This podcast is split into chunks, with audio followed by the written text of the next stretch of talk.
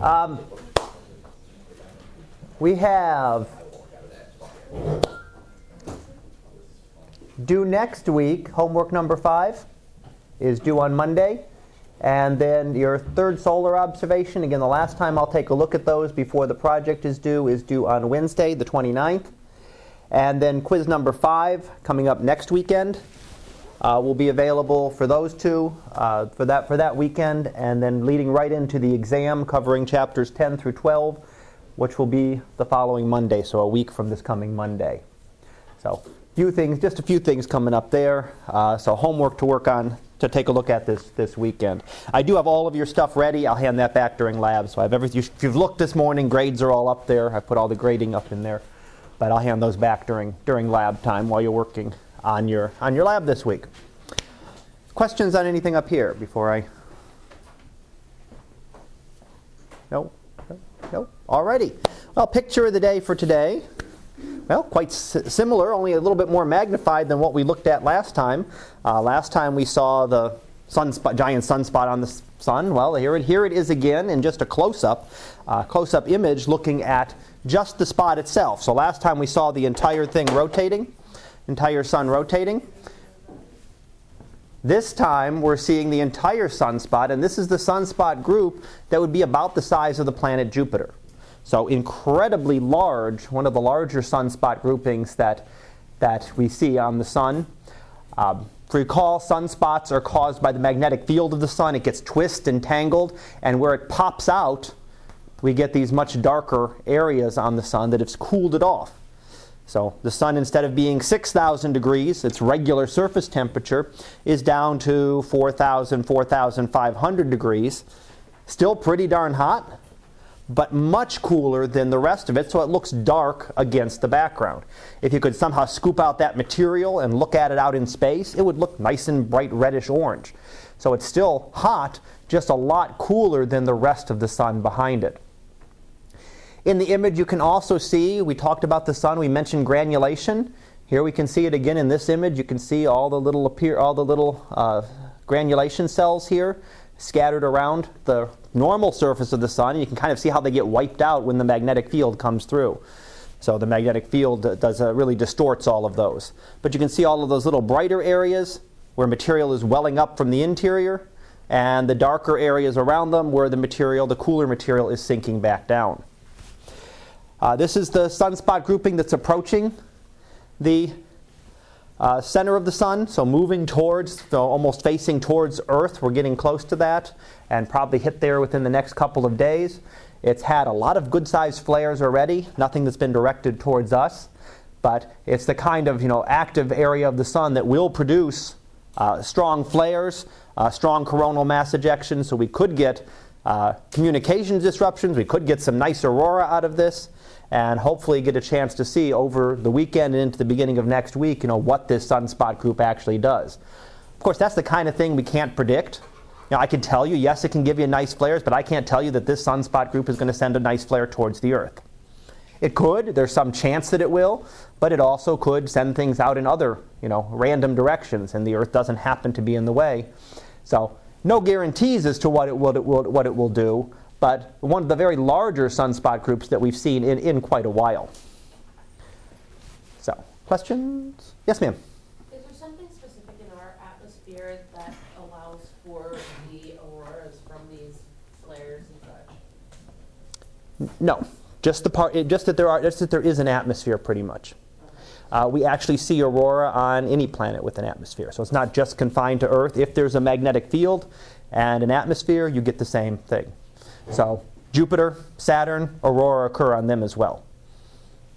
Of course, it's not usually ours would be different colorings because you have oxygen and nitrogen atoms which cause our aurora, and it would be more hydrogen or helium there, but the process would still be the, would still be the same.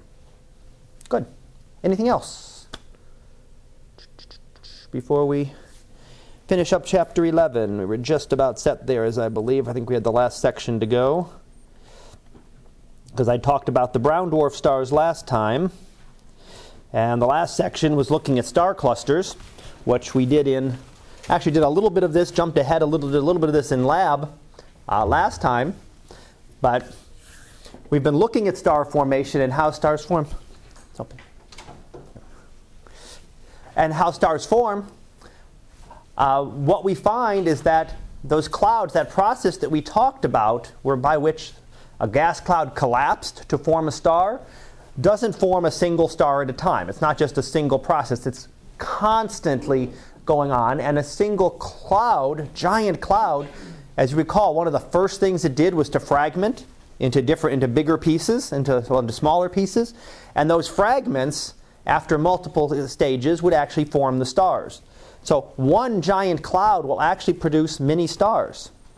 But the nice thing about them is that all those stars are about the same in many ways. They formed at the same time, pretty close to the same time. It takes a little bit of time for the stars to form, and they might not form identically throughout the uh, cloud. But overall, you know, relatively speaking, they're about the same age. They formed of the same big gas cloud, so they're about the same composition. So not only as we talked last time, they're the same distance from us, they're all about the same age. They're all about the same composition, and that is why astronomers use star clusters to study evolution of stars, to study what happens to stars. Because the only variable left, if we take out that stars didn't, that didn't form at random times, scattered throughout you know, over billions of years, we don't take out the fact that compositions could be very different between different gas clouds. You could have more of one element or less. So that could have an effect on what happens to the stars. We can really look at these star clusters. The only difference is the mass. You might form some very massive stars, things 10, 20, 30 times the mass of the sun. You might form some very low mass stars, things that are just half or a tenth the mass of the sun. And you can look at then, everything else is the same, so when we look at those star clusters, we can then study the evolution of stars, which in many ways is what we're going to lead into in the next chapter. So here's an example. Might look a little familiar. I think you plotted that out last time. This is the Pleiades star cluster. And you plotted out a main sequence. I had you plot the, well, in that case, we didn't plot the temperature. We plotted the color index of the stars. And we plotted the uh, magnitudes, not the luminosity, but the curve is essentially the same. You had a main sequence of stars.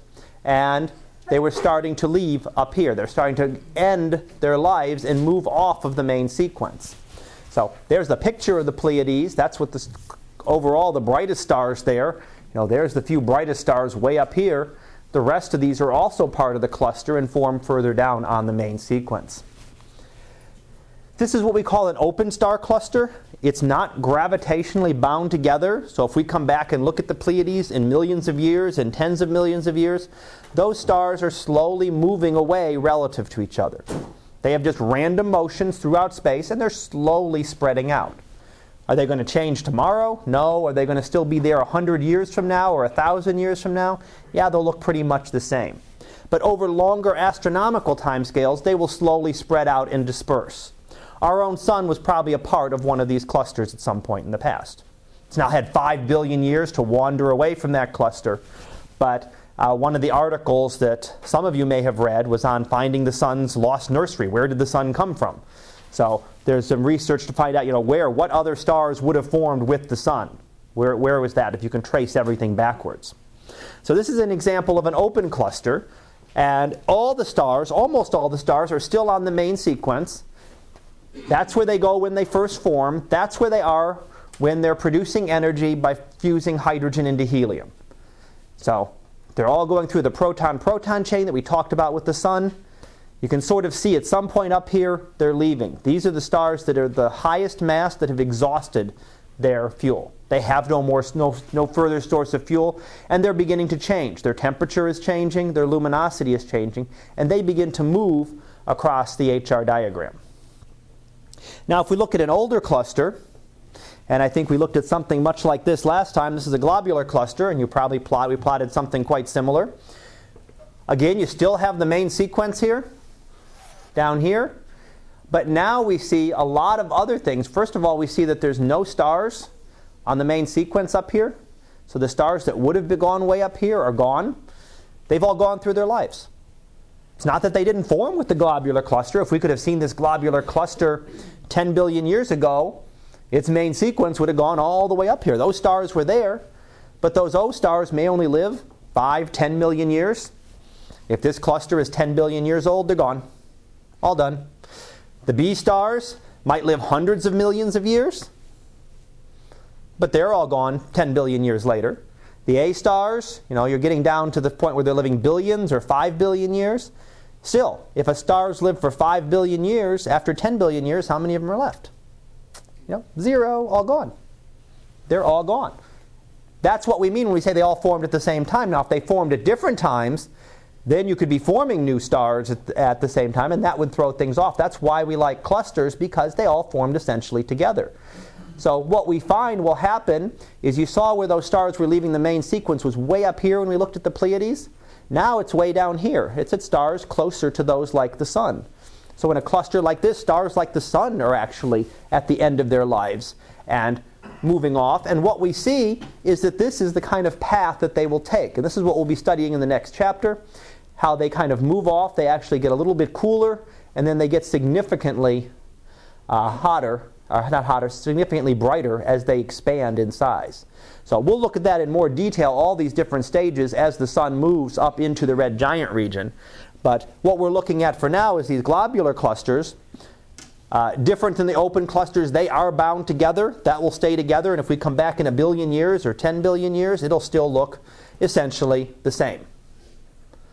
But we've got lots and lots of red giant stars that we're starting to see now. So we're starting to get some ideas of what kind of things, what kind of properties the stars will have as they go through their lives. Here is a star cluster in the process of formation. Again, we only get little snapshots of these. This is in Orion. This is the Orion Nebula. And if we look inside it, here it is in visible light. Hard to see, hard to see inside there. But if we look at it in infrared, we can actually see through all that gas and dust, and we're beginning to see this. We're beginning to see the beginnings of a star cluster there. So, what we would love to be able to do is come back, you know, a couple hundred thousand years, give this some time to have cleaned out all that area, and then we'd see a nice open star cluster, you know, like the one we saw for the Pleiades. So in a hundred of tens of millions of years, we'd be able to see a nice star cluster there where the Orion Nebula is today. And that will slowly happen. But again, it's a very slow process. So for anything that we see with stars and how they change, we only get that single snapshot. We only get to see it as it is at this instant. Because an instant for the star might be millions of years for us. All right, the last last one, yep, here. Now, some of those stars, some of those O and B stars that form, they don't live very long. They live an extremely short time, but they can have a big effect. First of all, they're the stars that are most likely to go supernova, to explode and rip themselves apart. And that can, cause, that can affect the star cluster. They also have incredibly strong stellar winds, so they can clear out. They're the ones that are actually clearing out the nebula. Stars like the Sun, they have a stellar wind, but it's very weak by comparison. It would take a star like the Sun, you know, billions and billions and billions of years to really be able to clear out anything.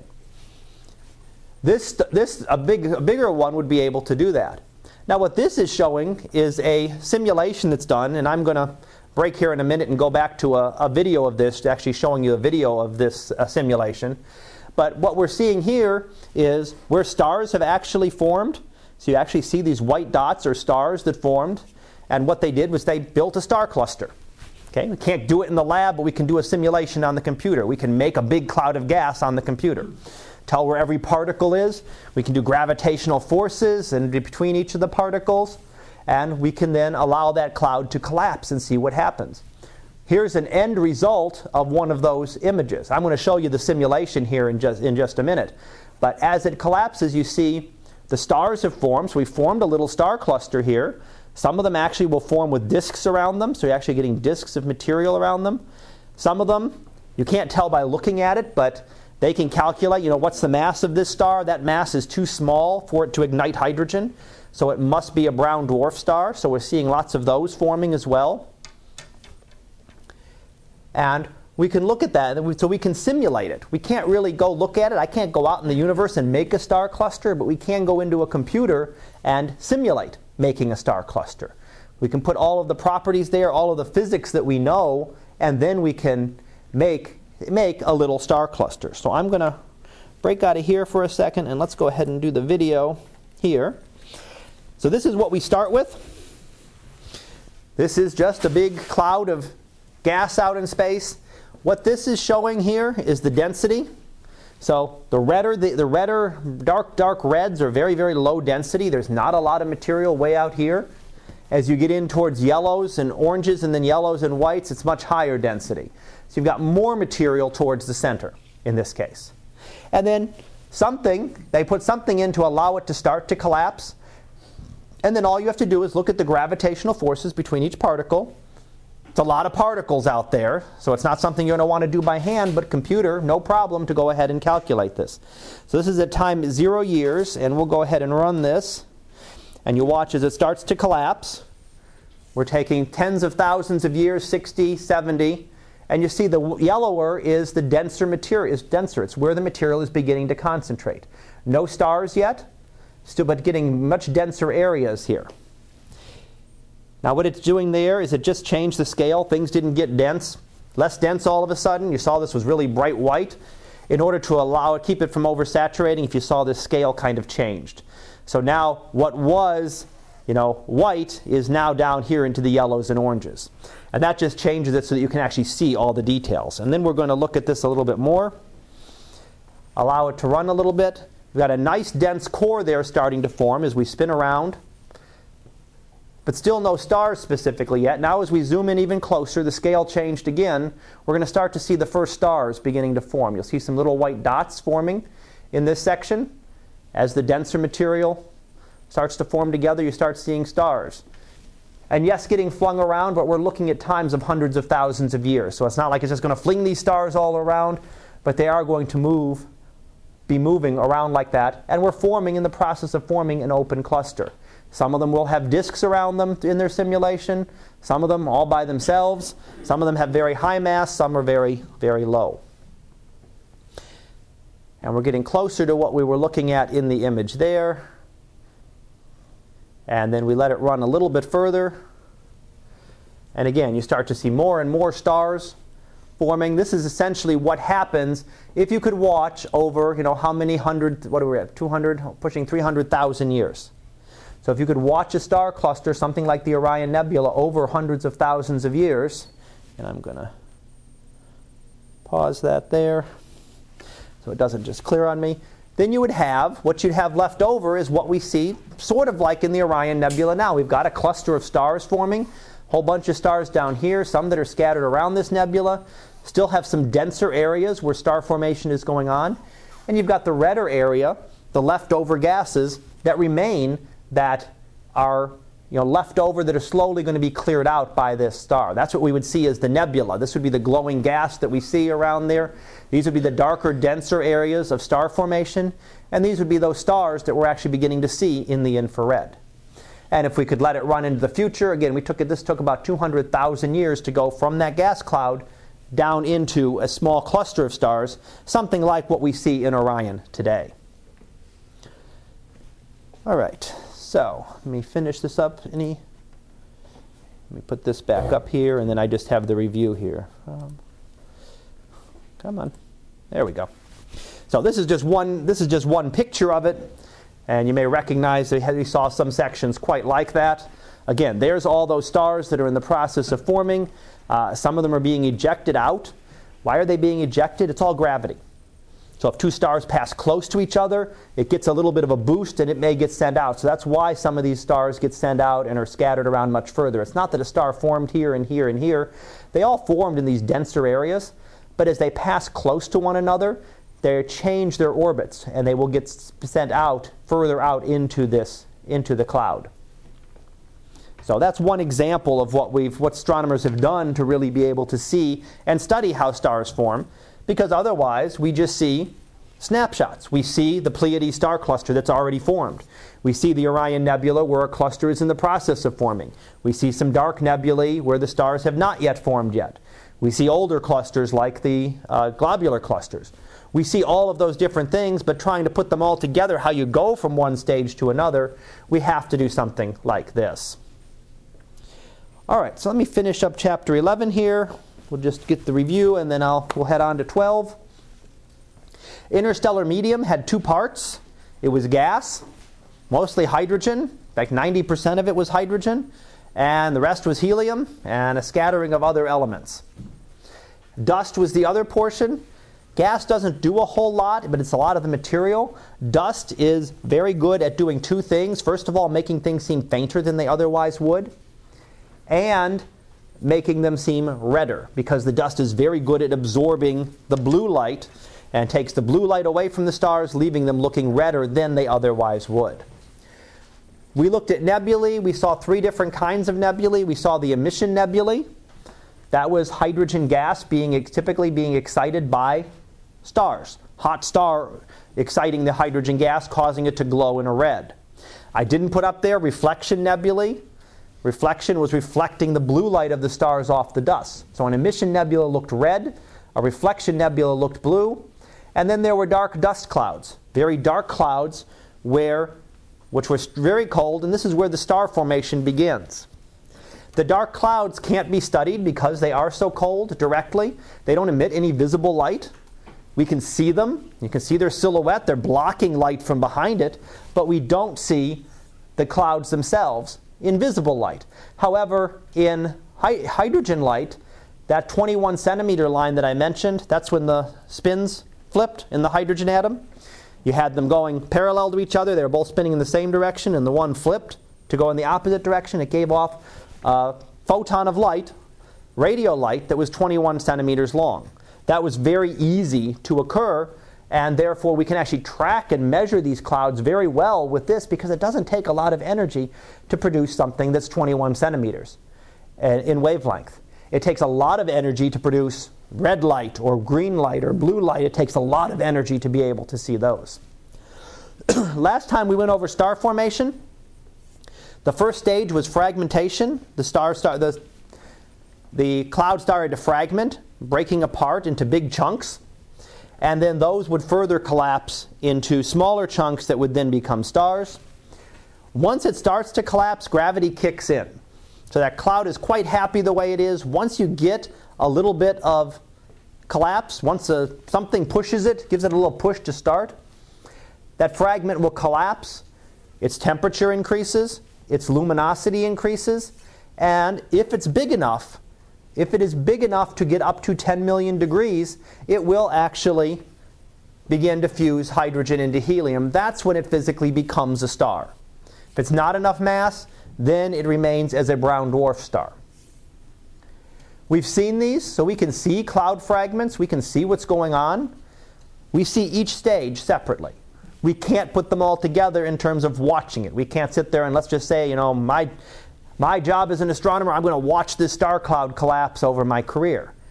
It's going to take too long. The times are way too long for us to be able to see it. So instead, we have to study all the different parts. We have to look at the very clouds that are just beginning to form, just beginning to collapse. That's one stage. We can't wait for them to collapse because it takes too long, so we look at the next stage in something like Orion where the cluster is forming. We look at the young uh, open clusters like the Pleiades. We can look at the older clusters, and we can put all of that together to really determine, uh, what, to really be able to understand star, star formation. Typically, we form lots of stars from a cluster. I sort of showed you that in the simulation here. They didn't form just one star. That whole cloud did not collapse to form one massive star. It broke apart and formed a number of stars, typically a cluster.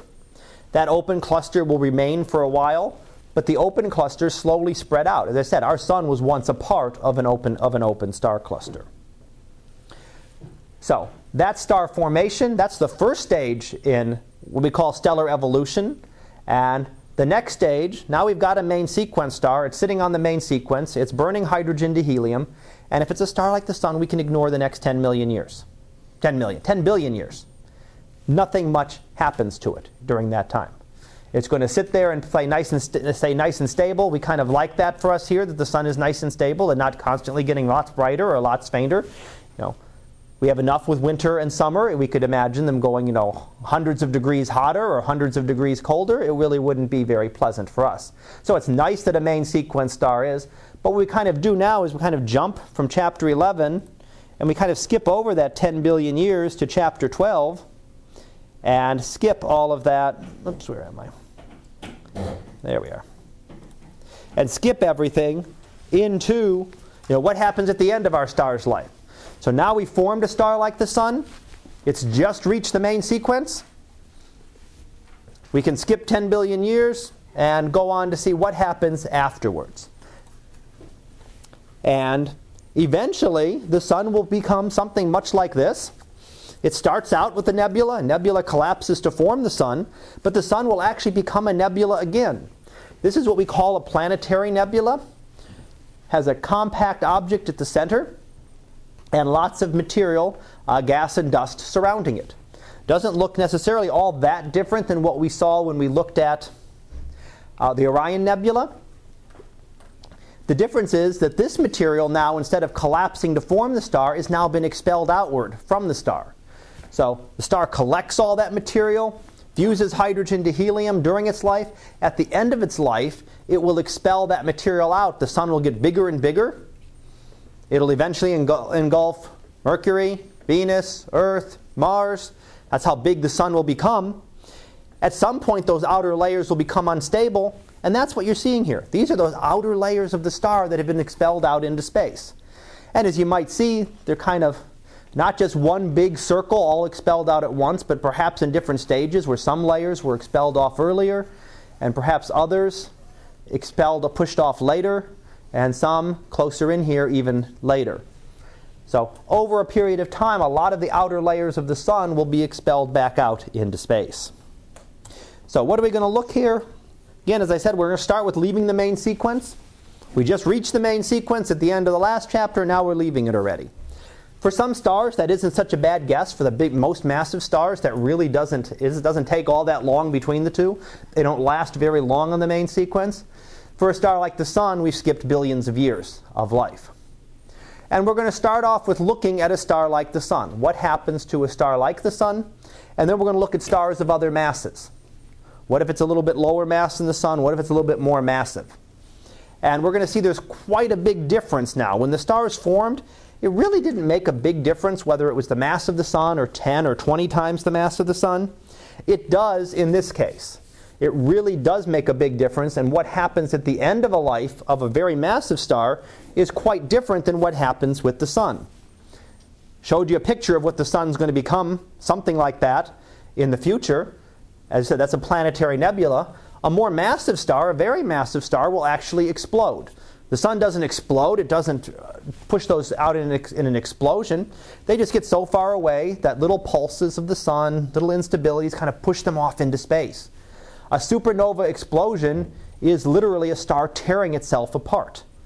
So, a very massive star will become completely unstable at the end of its life and rip itself apart, forming a nebula, something like what we saw there, but I'll show you some images of those. We can see some differences as well.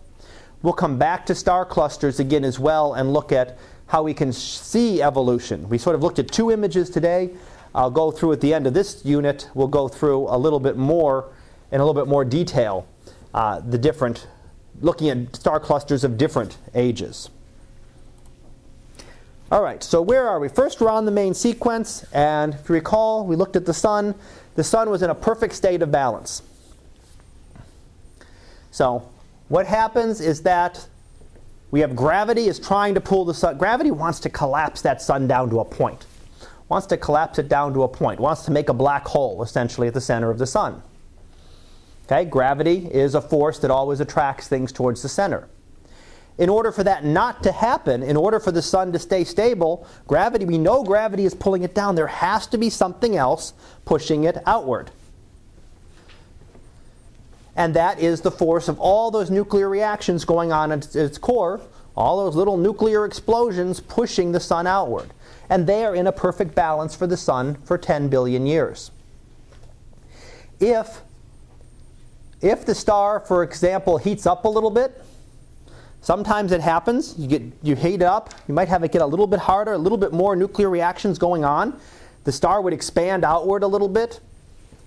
Okay, you're producing more energy, meaning that the red arrows are bigger than the blue, so the star is actually going to expand outward a little bit. Well, if we expand something, we're going to cool it off, and that cools off the temperatures, and it would quickly go back to where it was. So for most stars, this will go. This was a nice and perfect. It's what we call an equilibrium. It's completely balanced. That if the star tries to get, you know, if pressure wins a little bit, pushes a little bit harder, and ex- tries to expand the star, the center cools off, loses energy, and it collapses back down to where it was. If temperature goes a little bit lower and it cools off, well, then all of a sudden gravity gets excited, it's winning, it starts to push down a little bit more. And that heats things up and pushes more energy, and it balances again. So for most stars, you get a nice, perfect balance like that, which we call equilibrium. That lasts for the sun, it will last about 10 billion years. A very massive star, it might last a few million to 10 million years. For very small stars, it might last a trillion years, meaning that any of those stars that formed ever are still around. So eventually, though, at some point, we're burning hydrogen to helium in the core of the sun. That can't go on forever. Right? Driving, driving your car, right? You can go as long as you're converting the gasoline into energy, you can keep going. Eventually, you know, just keep going and keep going. Get on the highway and start driving. Eventually, you're going to run out of fuel and you're going to stop. What's going to happen? Well, it's really going to depend on, on the star in this, in this case. Eventually, we're going to run out of hydrogen. Eventually, all of that hydrogen that's in the core of the sun will be converted to helium, and the star will begin to change. And it begins to leave the main sequence. So we had our main sequence here. The star was here. That's the sun. As it uses up all of its fuel, its temperature changes, its luminosity changes, and it's going to move, and actually it's going to move up towards the red giant region. So it's going to move up towards the red giant region of the HR diagram. That's what's going to happen when it uses up its fuel. What's going to happen inside? Well, remember the balance. You got pressure balance, push, pressure pushing outwards, gravity pulling down. If we run out of gas, we run out of fuel, you run out of pressure.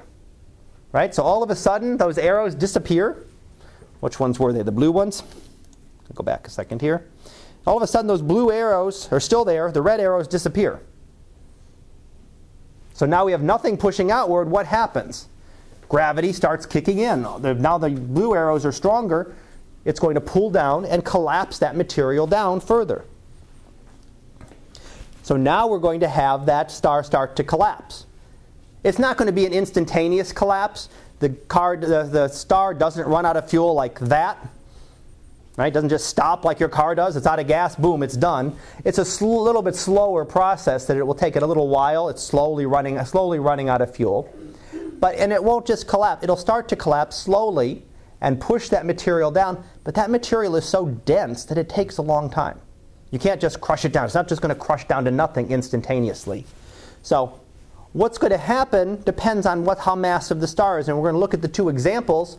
If the star is low mass, like the mass of the sun or less, or even a little bit more, five, five times the mass of the sun maybe, it's going to be a nice quiet ending. We'll form a planetary nebula and all that, but nothing, you know, nothing violent occurring. Whereas a high mass star, those that are 20 and 30 times the mass of the sun, are the ones that are going to explode. They're going to become completely unstable in their center and rip themselves apart. All right, so what do we see now? What's, here's what's going on with the sun right now. The top image is showing the sun when it formed. Was pretty much uniform in composition. About 90% of the atoms were hydrogen, and about 10% of them were helium. So the yellow there is all the hydrogen from the outside. Here's the surface of the sun. There's the very central portions of the sun, the core. After about 5 billion years, what's happened? Well, over those 5 billion years, we've been fusing hydrogen to helium. Sun's been producing energy. So the hydrogen that was at the core is not all there anymore. It's now a lot of it has been converted to helium, and in fact, about half of it. So about half of this hydrogen that was here, this was going all the way across, half of that's been converted into helium down in the core. Outside of that, just about nothing has happened. The sun is really not changed out here. The rest of the composition of the sun stays exactly the same. So nothing changes further out. It's all going to still be hydrogen and helium. As it goes a little bit longer, after 10 billion years, now here's the core. Where's our core? Right about there. There's not very much hydrogen left there. And in fact, not enough hydrogen left to sustain the reactions. You've got a lot more helium than hydrogen, and as it gets down towards that point, it's slowly going to change. It's slowly going to become, the star is slowly going to expand, cool off, and become more luminous. Expand. Why is the star going to expand? I told you it was going to contract, right? Didn't I just tell you the star was because gravity was going to pull it down? Well, when the star collapses, the inner layers collapse down, the core will collapse, but as that does, to balance everything, the outer layers actually expand. So this is when it's going to become a red giant. As it's producing energy, as it's collapsing in the interior, the outer layers actually get expanded out. So the inner interior is collapsing, heating up, getting to much higher temperatures. It was 15 million degrees. It's going to get up to 20 and 30 and 40 and 50 million degrees, and even hotter. The outer layers are going to expand off and cool. So they haven't changed. Again, they have not changed in composition. It's still, when we look at the surface of the sun now, it's still 90% hydrogen, 10% helium. That's what it was when it was formed. That's what it'll be when it reaches the end of its life. It's still going to be that. The interior is where everything has changed. That's where the changes are going on, not things that we can see directly. So here's a little, here's sort of a, a cutaway looking at the sun to kind of show what will happen there what you'll have is there's most of the surf, most of the sun, big outer layer, that's just transporting the energy. You formed a lot of helium down there. You've got helium ash, right? It's the leftovers from the burning of hydrogen into helium. It's helium ash. Helium, can you do anything with helium? You can fuse helium together if you get high enough temperatures. But remember, we had two protons we were trying to fuse together at one point? and they didn't they wanted to repel each other because they were both positively charged. Well, helium atoms have two positive charges and two positive charges that you're trying to fuse together. So now you've got twice the charge here and twice the charge here. You've got four times the force pushing them apart. It requires a lot higher temperatures. Plus, if you try to fuse two helium atoms together, it doesn't work. What they form is unstable and immediately disintegrates. So you actually need a little bit more complicated process to get any kind of energy out of helium, and you need really, really high temperatures, as if 15 million degrees wasn't hot enough. 15 million degrees won't come close to be able to fusing helium into anything else. So you'll have all that helium building up there, just compacting down, denser and denser. It's already denser than, even though it's a, considered a plasma, it's already denser than any solid we have here on Earth. And it's getting continually denser and denser the sun still has an energy source. The energy source is hydrogen, but instead of hydrogen burning in the core, it's burning in the outer layers right around the core. Why? Well, this is getting hotter and hotter temperatures. So now areas that had been 9 million degrees, 8 million degrees have heated up. They've gotten over 10 million degrees, and you can start getting hydrogen burning in the shell around the core. So that gives us a little bit of energy. And as that helium core collapses and compresses itself down, that hydrogen shell is actually expanding the rest of the star out. That's actually producing the energy that is expanding the rest of the star outward. So the core is contracting, the outer layers are expanding out and making the sun larger and larger. So here's our stages again. Again, we had 1 through 7 last time. Now we're going 7 through 14. And look at all these as to what's going on. Again, time frames are important. We're kind of skipping number seven in a way because we've already done that when we talked about the sun, but there's not a lot happening for that 10 billion years. Stage 8 is star 8 is uh, stage 8 is the subgiant phase. That's as it's moving up. It's kind of not quite in the giant phase. It can't just jump from here to here. it slowly changes, so it works its way through here, and that might take it 100 million years. So, the sun runs out of gas, it doesn't just run out of gas like that, it takes it 100 million years, and it's slowly working its way up here as it does that. The rest of the stages go pretty quick. This is only 100,000 years, the red giant phase. 100,000, again, long time for us, but we've already been talking about millions and billions and tens of billions of years. 100,000 more is essentially nothing. The next long phase is what we call the horizontal branch phase. That lasts maybe 50 million years. Again, a red giant phase, 10,000 years. And the planetary nebula phase, you know, maybe tens, thousands of, thousands of years, tens of thousands of years at the most. Beyond that, once it becomes a white dwarf here, there really are no times because the white dwarf over here is just the core. It's the leftover core of the sun. It's dead. It's got no energy source. All it's doing is slowly cooling off. So it might start at 50 or 100,000 degrees, and it's just slowly cooling off and going to get down close to zero eventually. At that point, it would be called a black dwarf star. White dwarf star because it looks very white and hot in the sky now. Over time, it would cool off and become a black dwarf, be completely dark, would not be able to see anything. That hasn't happened yet. not a single one has formed in the history of the, of the universe because the universe is only about 14 billion years old. So it will take longer than that for the first white dwarfs to have cooled off to a low enough temperature.